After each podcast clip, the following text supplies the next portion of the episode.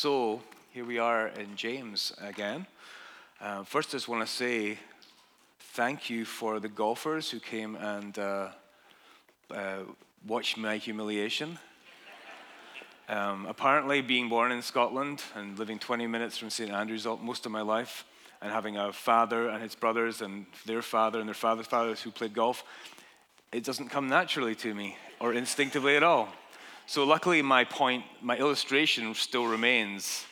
Um, and really was stronger actually because it was so true uh, that you know just because you grew up in the church or your father was a pastor whatever you just don't you, you have to practice these things we have to participate intentionally discipline ourselves to do the things that god says to do that will grow us to see him present in the world to understand him to know him to walk with him to love him to love others um, and so, point proven, man. And thanks for the 15 other guys who joined me yesterday. And uh, I, I didn't want to like it. I think I liked golf.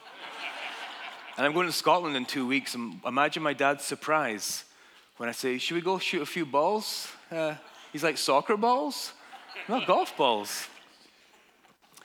So, thanks, guys. Um, we are uh, in the final section of James, our final week uh, with James. James, I love the book of James. He is so practical and straight to the point. Uh, as a father of faith to the friends to whom he wrote, he has been really clear, straight to the point about calling them to what they most need to believe uh, and act upon in their current situation in order that their lives might, trans- their lives might transcend their circumstances uh, and that their lives might reflect the amazing life of Jesus that is being born in them so that the communities in which they find themselves might experience the kingdom of, experience the kingdom of God in their midst. In everyday, normal, everyday, shoulder to shoulder encounters with people, with family, with co-workers, with friends and neighbors. So he's encouraged them to understand that even though they are going through difficult times, in God's hands, all these trials can strengthen them and mature them in the faith. He's cautioned them to watch their tongues and guard their hearts from which the tongue speaks He's made it clear that the only faith that really matters or has any substance in this world is faith that leads to action. And he's been clear that every single one of them has a part to play in this movement that God is building on earth. And we realized even last week that especially those who don't think they they're up to much, they're especially uh, able to be used by God. The ones that the world rejects as being not good enough uh, for its systems, God is so pleased and delights to say, Look what I'm going to do with this person. You rejected them, I accept them, and I'm going to change the world through them. So now he closes his writing. And what he chooses to end with is every bit as important as how he began and everything in between. Because last words are somehow usually have an extra degree of importance. The last thing said. For example, when parents go away for vacation, for a weekend or a week or so, and they leave their teenage kids at home, you can pretty much guarantee the last words spoken or written down on a scrap of paper are usually very succinct to the point and meant to be taken very seriously. These are the last things we're saying to you, young child or children, as we leave. Don't have parties. if you do have parties, please clean up after yourselves. If you do have parties and you don't clean up after yourselves, at least feed the dog and water the plants. Varying degrees of, you know, not expecting things to be done, but please do some essential things. Jesus left his followers with some really important words that his followers have been quoting ever since, and we talk about a lot. Jesus, after he was resurrected and he appeared to his disciples, and one of the last things he says was, I've received all authority in heaven and on, on earth.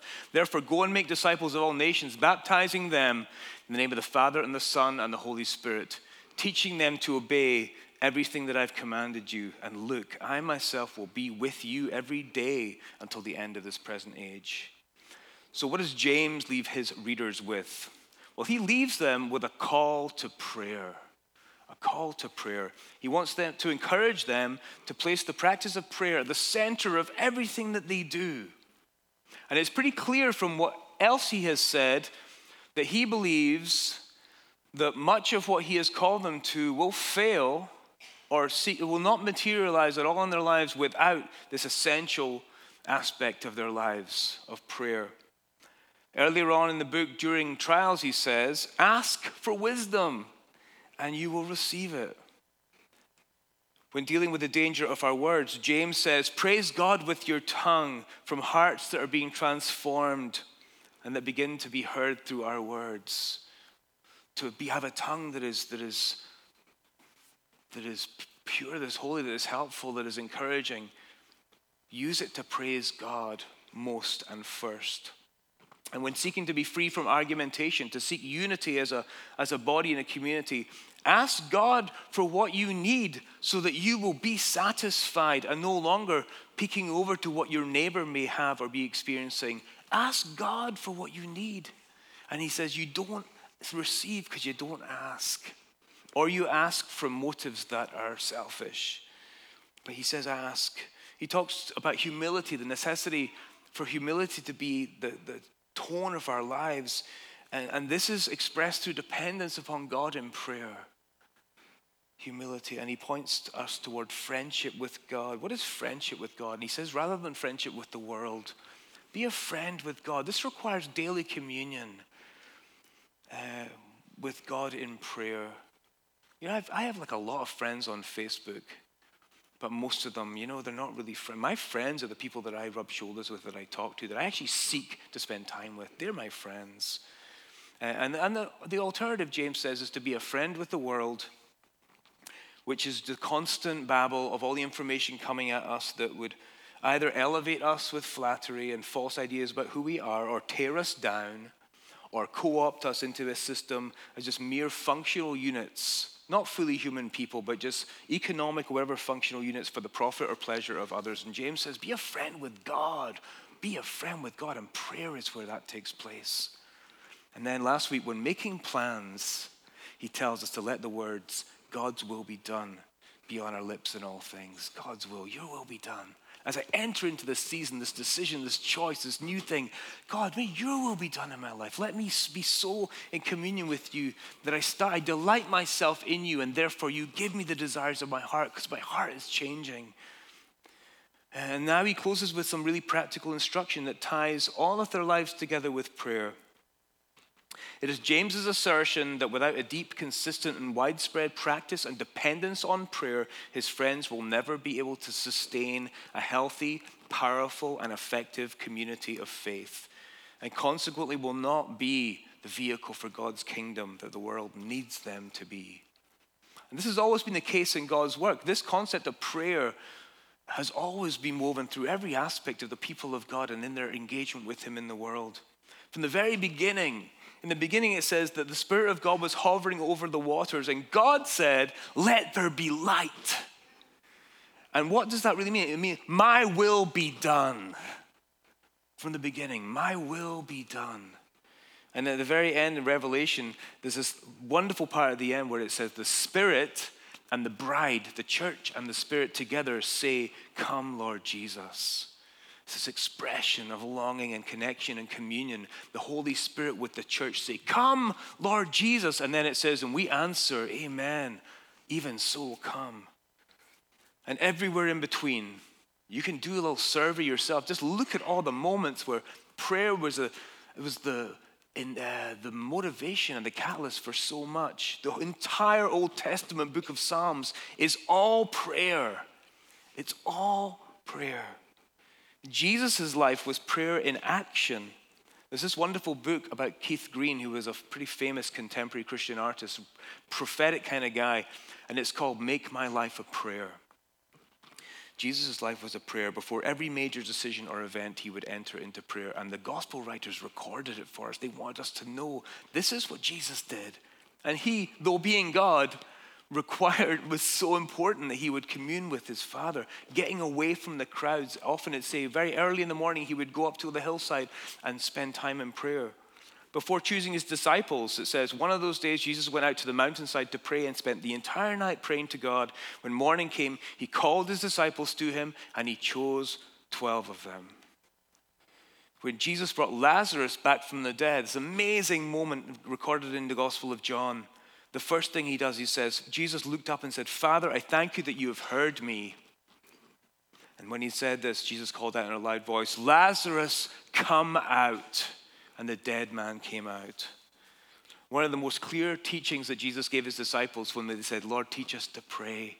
Because they saw how important it was to everything he did, and they wanted to know about this. And he taught them what we call the Lord's Prayer. Before his arrest and execution, he labored in prayer in the Garden of Gethsemane, saying, If there be any other way, Lord, let this not be my path, but not my will be done, God, but your will be done. And even from the cross, he cried out, My God, my God, why have you forsaken me? Using the words of Psalm of the Psalms to call out to God, Psalm 22, the prayer book of his people. And the church followed this pattern from the very first day. The church did these things. Uh, Acts 1, right after this whole time when Jesus has given them his last words, it says, they all joined together constantly in prayer. It's the first thing it says. They joined together. Why? To pray. Along with the women and Mary and the mother of Jesus and with his brothers. And then what happened when the day of Pentecost came, they were all together in one place doing what? Praying. And all of them were filled with the Holy Spirit. What were the people of God doing when the power of God showed up? They were praying. And so the early church continued this. Further on in Acts, it says, they devoted themselves to the apostles' teaching and to fellowship, to the breaking of bread, and to prayer. Devoted. What does that word mean? Devoted. It means prioritizing, passionate about, valuing, and actually participating in something that is as important to them as food to eat, to sustain them physically. Prayer is what caused this tremendous movement of God. It was focused on that. I tell you, it hit my, my hometown, Dundee. I said I'm going to Scotland in two weeks. I'm going home to Dundee. And my, most of my time in Britain, my Christian experience has been mostly American. I've been here for 21 years, and I pretty much returned to faith as I moved over to America, the promised land. but Scotland is actually, you know, the spiritual home of Christianity, right? Um, but my hometown in Dundee, Scotland, experienced an incredible revival around on August 8th, 1839.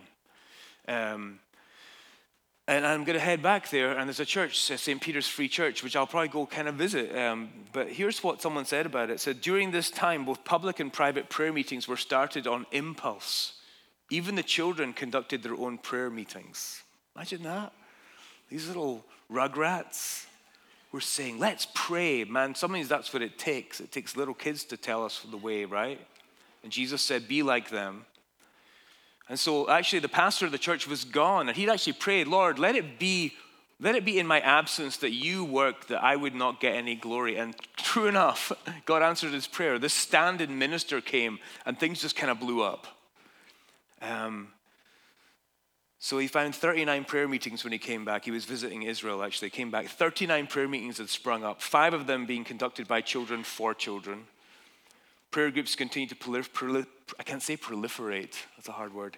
In the city and in the factories, a grassroots revival. You know, and, I, and I think it, it, began with prayer, uh, but, but that was what? It's like a, a ball rolling down the hill, a snowball, gathering more. So James likewise calls us to prayer in the spirit of his brother Jesus and the church that he was part of leading, the last thing he says is, People, if you do anything, do this. Pray. I'm going to read the text. It's uh, the very last section of James. If you have a Bible, you want to follow on the screen. Um, remember, you know, make sure I'm not telling you porky pies, right? Telling you stories. Check up on me, right? So, not that I'm been planning to, but you know, we are the church, right? We interpret scripture together, we read together, and we that's a safeguard for us. Okay. Chapter 5, verse 13. Is anyone among you in trouble? Let them pray.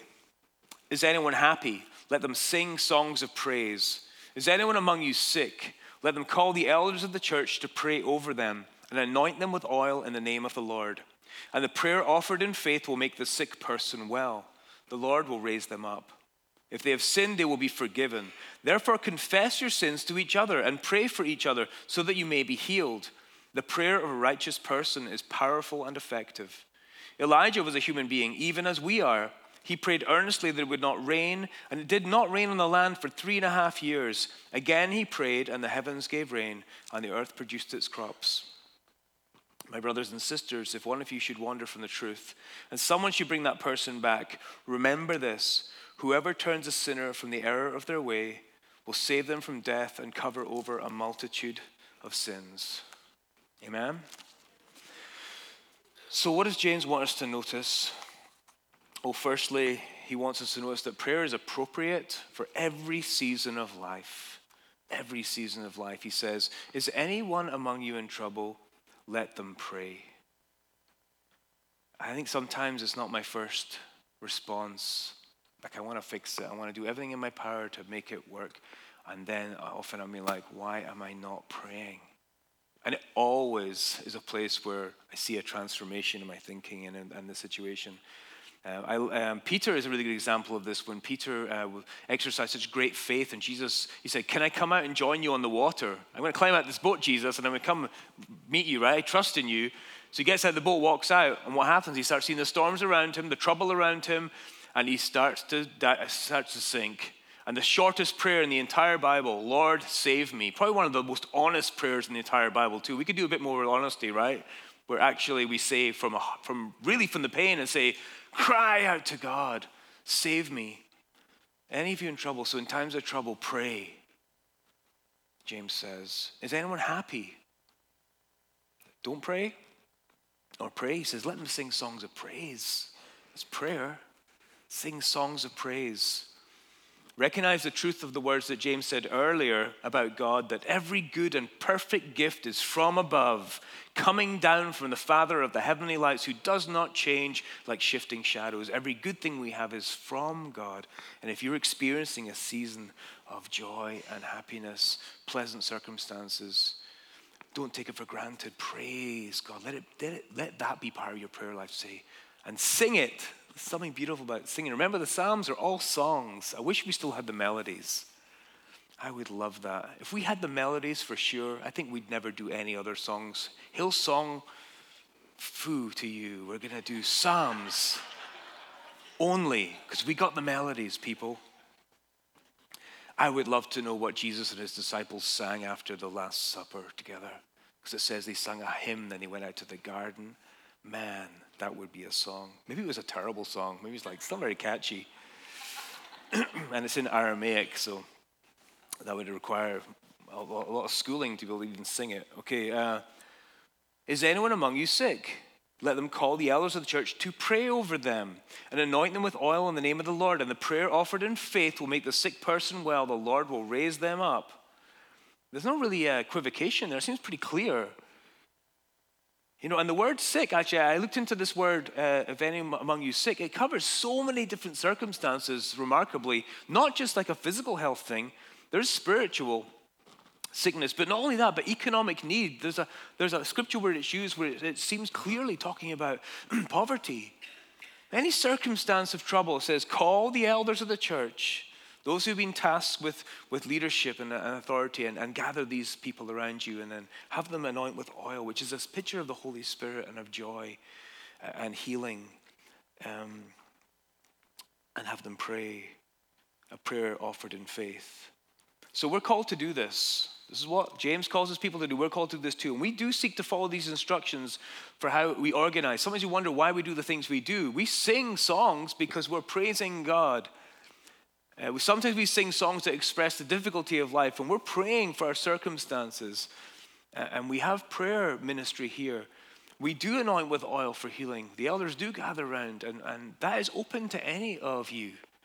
In fact, it may be, you know, we're really, really pressing into prayer, and it may be that we actually do that more publicly. That if someone's sick, we may actually gather them here on a Sunday morning and we will pray over them. Because this is what James is getting at, and we're going to get to this. We're going to get to this sense in this text. Um, but here's the thing prayer is deeper than simply asking God for relief in times of trouble or praising Him in times of joy or receiving prayer for healing. Prayer is so much more intrinsic and deep than that. Prayer is our primary place of involvement in God's work on earth.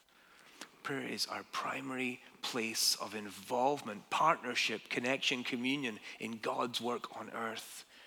Jesus gives an example of a man from the Old Testament who would have been well known to his readers. They were Jewish Christians, and his name is Elijah. And Elijah was walking with God like Jesus moment by moment in his life, and God used him in tremendous ways. About Elijah, James writes Elijah was a human being, even as we are. He prayed earnestly that it would not rain, and it did not rain on the land for three and a half years. Again, he prayed, and the heavens gave rain, and the earth produced its crops. What is he trying to tell us here? Is it just that Elijah was kind of so powerful that he could stop the rain, like King Canute trying to stop the tide. Elijah could make the rain stop, rain start. No, it's not that at all. It's that God was doing something through Elijah, using him to bring about his message and his presence and his clear word to the people who were in sin. And Elijah was that conduit because he was already walking with God, already communing with God.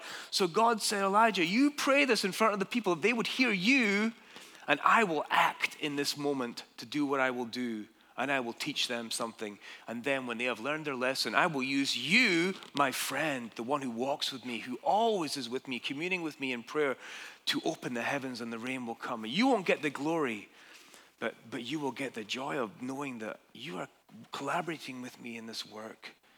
Um, N.T. Wright, English pastor and theologian, in one of his books writes prayer is the place where our own present time and God's future time overlap.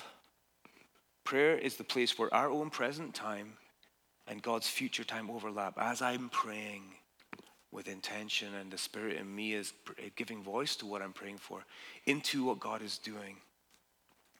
We receive wisdom, guidance, and empowerment by means of prayer. And only by this means, only by this means of a consistent life of prayer in community uh, with others can we live in sync with God, discerning His will, His activity, and our place of partnership with Him. You know, we talk sometimes about the experiencing God concept. There's a book called Experiencing God. And it says that we're kind of called to see where God is working and join Him there. See where God is working and join Him there. Say, I'm, I'm joining with you in this work, God, and you're calling me into this. Without prayer, we will not see and we will not join. We'll just do programs. We'll just do stuff, religious activity of various kinds. This is a vibrant, moment by moment relationship and life that we are sought, we seek to live, and it requires communication and prayer with the God who leads us. Third thing James says is prayer is accessible to all. Hallelujah! Accessible to all, not just some priest in a castle or a monk in a monastery, whatever. All people he says, The prayer of a righteous person is powerful and effective. And Elijah was a human being, even as we are. This person, Elijah, whom God used, was just like you and me. It's so important that, James stresses that because we love to put people on pedestals. Elijah himself was probably revered to such an extent. I love that James says to his listeners, Elijah was just a person like you. Uh, there's a book called The Wisdom of Solomon. It's an apocryphal book, it's not in your Bible but it is a kind of a um, BC kind of uh, set of writings which is ascribed to Solomon. But there's a really cool little bit in there which I want to share about the commonality of being human beings. The writer says, When I was born, I gulped in the same air as everyone else. I dropped out onto the same earth that all people share. So it's kind of a bump. I let out my first cry that was just like the sound everyone else makes. That's us all the same. Elijah was just the same. But he was righteous, right? Super righteous, because the prayer of a righteous person is powerful and effective. What does that mean? I mean, look at Elijah's life. He had, he had some real failures there. You know, he actually had this great victory against these false prophets and stuff, but then he got frightened of this one woman who said she was going to kill him. And he ran away off into the desert and he was afraid and anxious, no faith. He actually said, God, take my life. Let me die now. I'm done. What is a righteous person? Is it someone who has all the right religious words, who can say the right prayer words and put them in the right order? Is it someone whose life is all put together correctly? Jesus actually told a story about this, which I think uh, the best illustrations, man, for the stuff is Jesus. the stories that he told. Here's what he said So, to some who were confident of their own righteousness and looked down on everyone else, Jesus told this parable. Two men went up to the temple to pray, one a Pharisee and the other a tax collector. The Pharisee stood by himself and prayed, God, I thank you that I'm not like other people, robbers, evildoers, adulterers, or even like this tax collector. I fast twice a week and give a tenth of all I get. But the tax collector stood at a distance, who would not even look up to heaven, but beat his breast and said, God, have mercy on me, a sinner. I tell you, this man, rather than the other, went home justified before God. For those who exalt themselves will be humbled, and those who humble themselves will be exalted. Righteousness is, we don't have the righteousness that we need, but righteousness is gifted to those who recognize their need for Christ, for God. And, and, and uh, Roman, uh, to, to the Romans, Paul wrote, For I am not ashamed of the gospel, because it is the power of God that brings salvation to everyone who believes, first to the Jew, then to the Gentile. For in the gospel, the righteousness of God is revealed, a righteousness that is by faith from first to last, just as it is written, the righteous will live by faith. Uh, righteousness is, is given to us through Jesus. Um, and, and, the, and the condition for receiving that is, is to not think, to recognize your dependence upon God. Um, Elijah's name, actually, interestingly enough, means, My God is Yahweh. That's what Elijah means. My God is Yahweh. Yahweh is, is what God introduced himself to Moses as. Um, and, and it's kind of a made up word in a way because the Jewish people wouldn't ever say that name or write it down. So there was these consonants and people put vowels between them to make Yahweh. But what it means is what he said to Moses was, I am. I am. He said, Who shall I say sent you? Burning bush voice, I think you're God. I say, I am sent me. That means the self existent one, the one that's outside all of things, that needs nothing, that is before all things and after all things. This is the God that Elijah served. And he had connected with this God, was humble in the process, and was walking with him in communion because I am also means personal. I, personality, I am, you are, we are. And that's the call into that. So Three things so far. Prayer is appropriate for every season of life. There's no season of life where prayer is not appropriate. Prayer is our primary place of involvement in God's work on earth. And thirdly, prayer is accessible to all, from the smallest little child to the, what's the opposite of the smallest little child? The largest older person. That's weird. Um, but it's really, when I was reading through this text, I got to the last part and I was kind of puzzled by how the last two verses even fit with what went before. They seem like a change of subject. It's got prayer, prayer, prayer, prayer. Then it says, My brothers and sisters, this is the last thing he says. My brothers and sisters, if one of you should wander from the truth and someone should bring that person back, remember this Whoever uh, turns a sinner from the error of their ways will save them from death and cover over a multitude of sins. And I was like, what? I almost like skipped that bit. I thought most people probably won't be having a Bible, right? That's what I'm saying. I could put it on the screen. They won't realize there's another two verses left because no one ever brings their Bible to church except for Bill, maybe a couple others. Yeah. Hold your, if you've got your sword, hold it in there. You know what I mean if you've been in church a long time. Wow, this is a pretty good proportion of people. Yep, electronic ones count. No, but um, I thought I can't take that off. There's something here that we need to pay attention to. What has it got to do with prayer?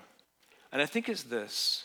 When prayer is widespread in the community, our community becomes a fundamentally different place.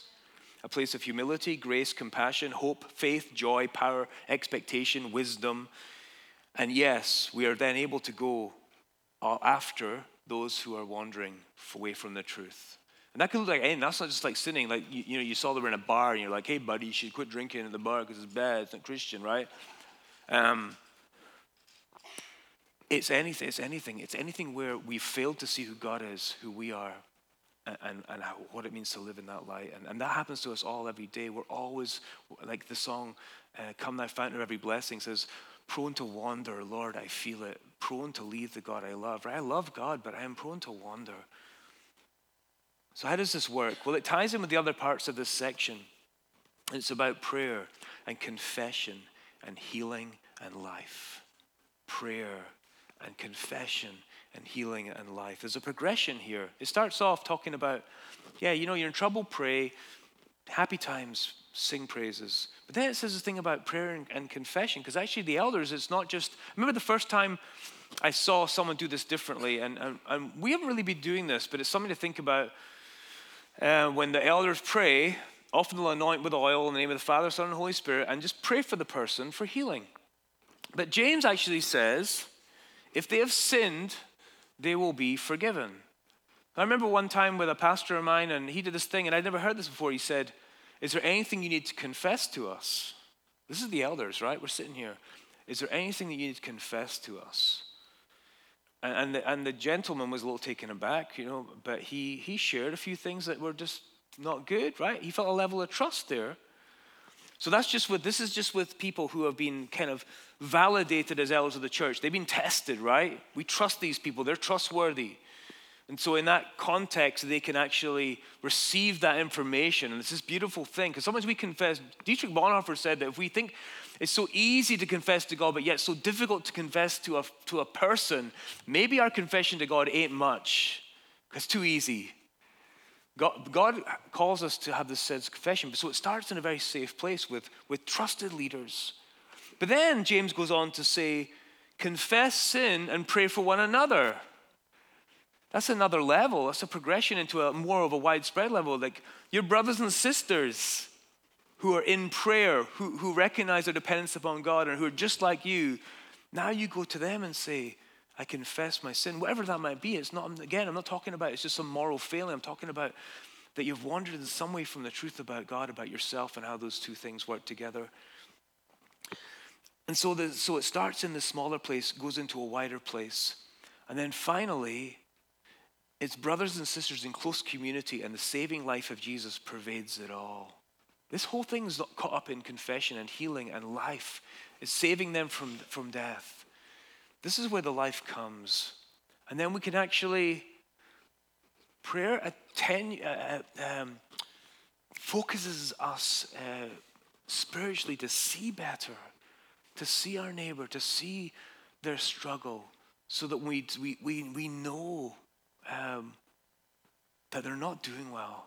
I have a picture on my wall, which I've got on the screen, um, which was in the first, the main church that I worked at, up uh, at, at Orcas Island. It was actually in the dumpster because they were doing a whole renovation thing. And I saw this picture in the dumpster and I rescued it from the dumpster because as far as I was concerned, this is the story of Jesus when he leaves the 99 sheep, right? The shepherd, and he goes to find the one who is lost. And this part in James is really much like that to go off to, to find that one who is struggling who is lost. As these all kind of birds of prey, or ravens, whatever, about to take him out, and Jesus reaches down to, to pull him off the edge of the cliff, right?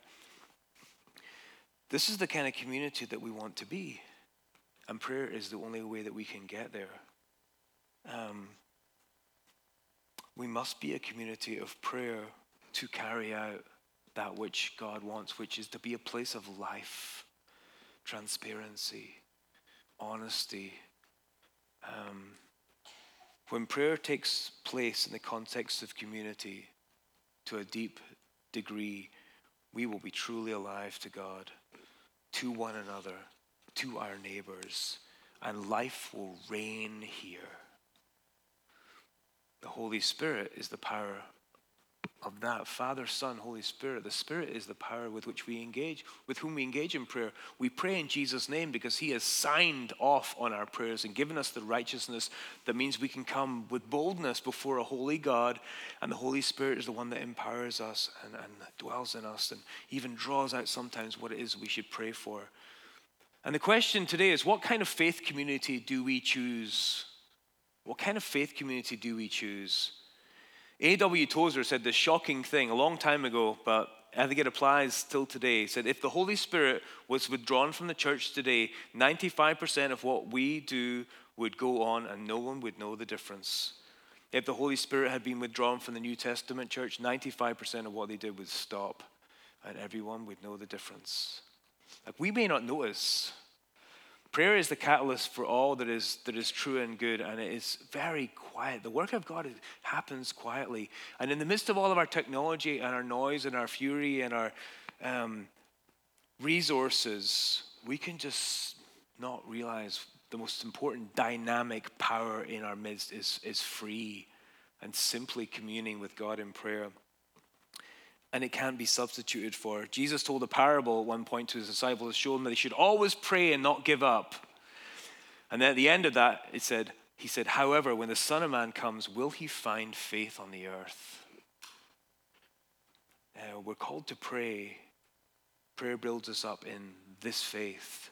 Prayer is nourishing, sustaining, maturing, and transformational. And, and we commit ourselves as New Song Church to make this be the center of our lives together. And it's not going to be easy. Sometimes prayer is the hardest thing for me to, to, to do. Uh, it takes it, like golf, like golf.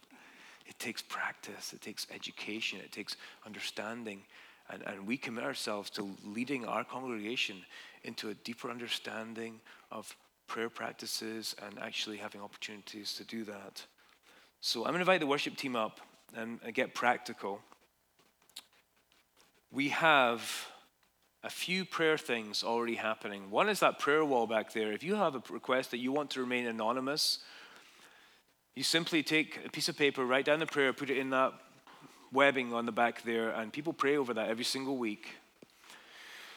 Um, we have an online on the website place where you can sign up for prayer. Um, in your worship guide this morning, there was a card, um, and there are more at the connection desk if you need one, uh, where you can sign up to receive weekly prayer emails. Initially, when I first came here, we had about 12 people on it or so. Now there's quite a great deal more people. Um, who receive these uh, weekly prayer uh, lists that Wendy Martinez puts together for us. Uh, has a little scripture encouragement in there and just the things that are on our hearts and our minds. The second thing is you can sign up if you put your phone number on there to receive emergency prayer requests via text. So that means if something happens, we've had several of these already when just this is really serious right now um, or it may even be just for something that, that one, of, uh, one of you guys are doing that requires a lot of prayer. You're, God's, you've seen where God's working, you're going to step in and join Him, and it could, there's a lot of potential for it to go wrong. You may get a text that says, Please pray for this and this, right? So the third one is a pastoral prayer guide. So, like, I, I've been doing a kind of a prayer every Sunday. And a couple of people have said that they found it kind of useful or helpful in how to think about prayer in the midst of our culture, our you know, government, all these kinds of things. So if you want to receive that every week, the prayer that I lead on Sunday morning, kind of make it your own for the week, you can sign up for that. Uh, the next thing is that uh, we have prayer after the services.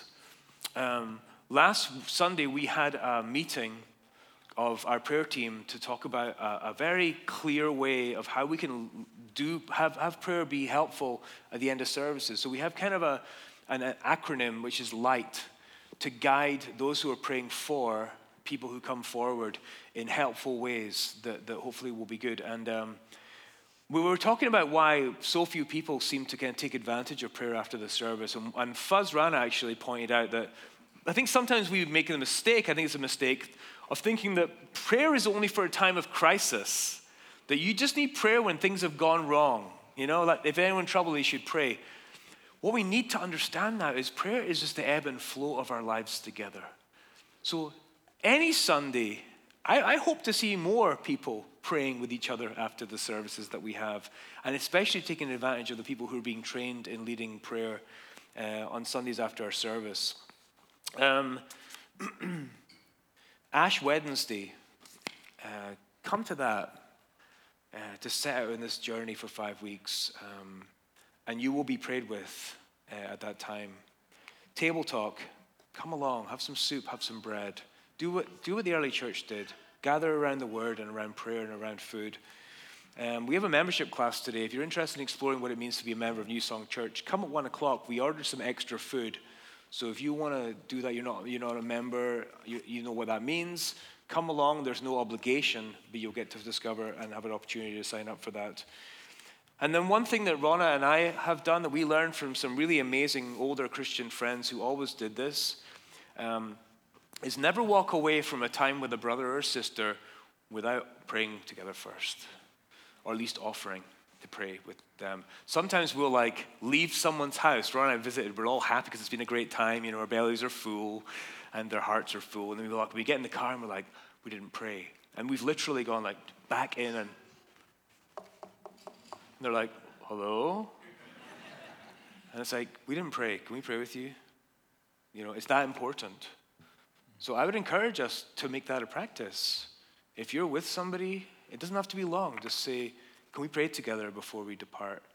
And thus, we, we will start to make this more a part of our lives together.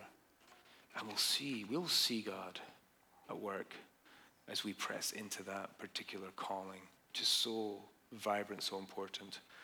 So before the, the, the band leads us in a, in a song of praise, um, I'm going to pray a pastoral prayer um, as we do. Let's pray.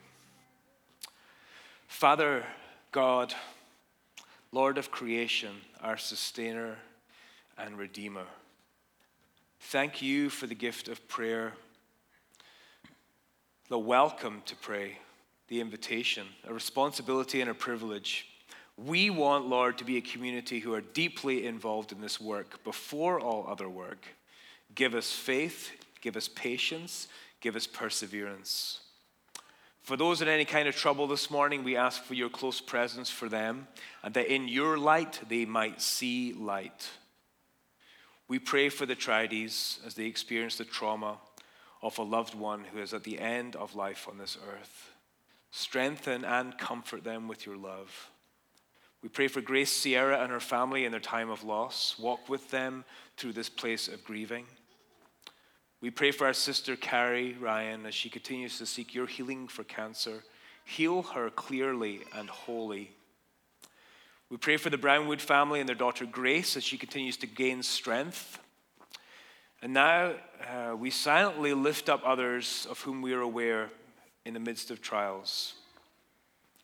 Just speak to God about those close to you who you see in this trouble.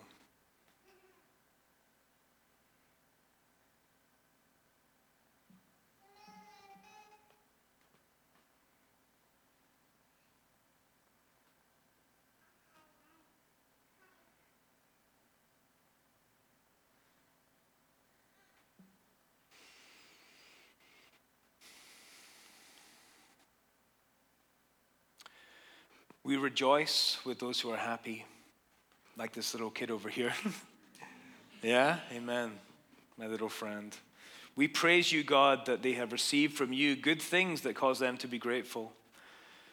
Help us to be brave enough to reveal our true selves to others, that we might experience the joy, life, and freedom of communion with our brothers and sisters, of being known as we are, not as we would pretend we are Help us to have compassion and understanding for one another, to refrain from judgment and self righteousness, to love and to receive love. We pray for the other churches in our community that you yourself would call their people to prayer and that their voices would join with ours in asking that your will be done on earth as it is in heaven.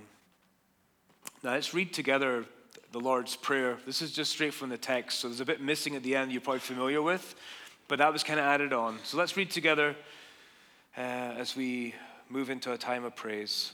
Our Father in heaven, hallowed be your name.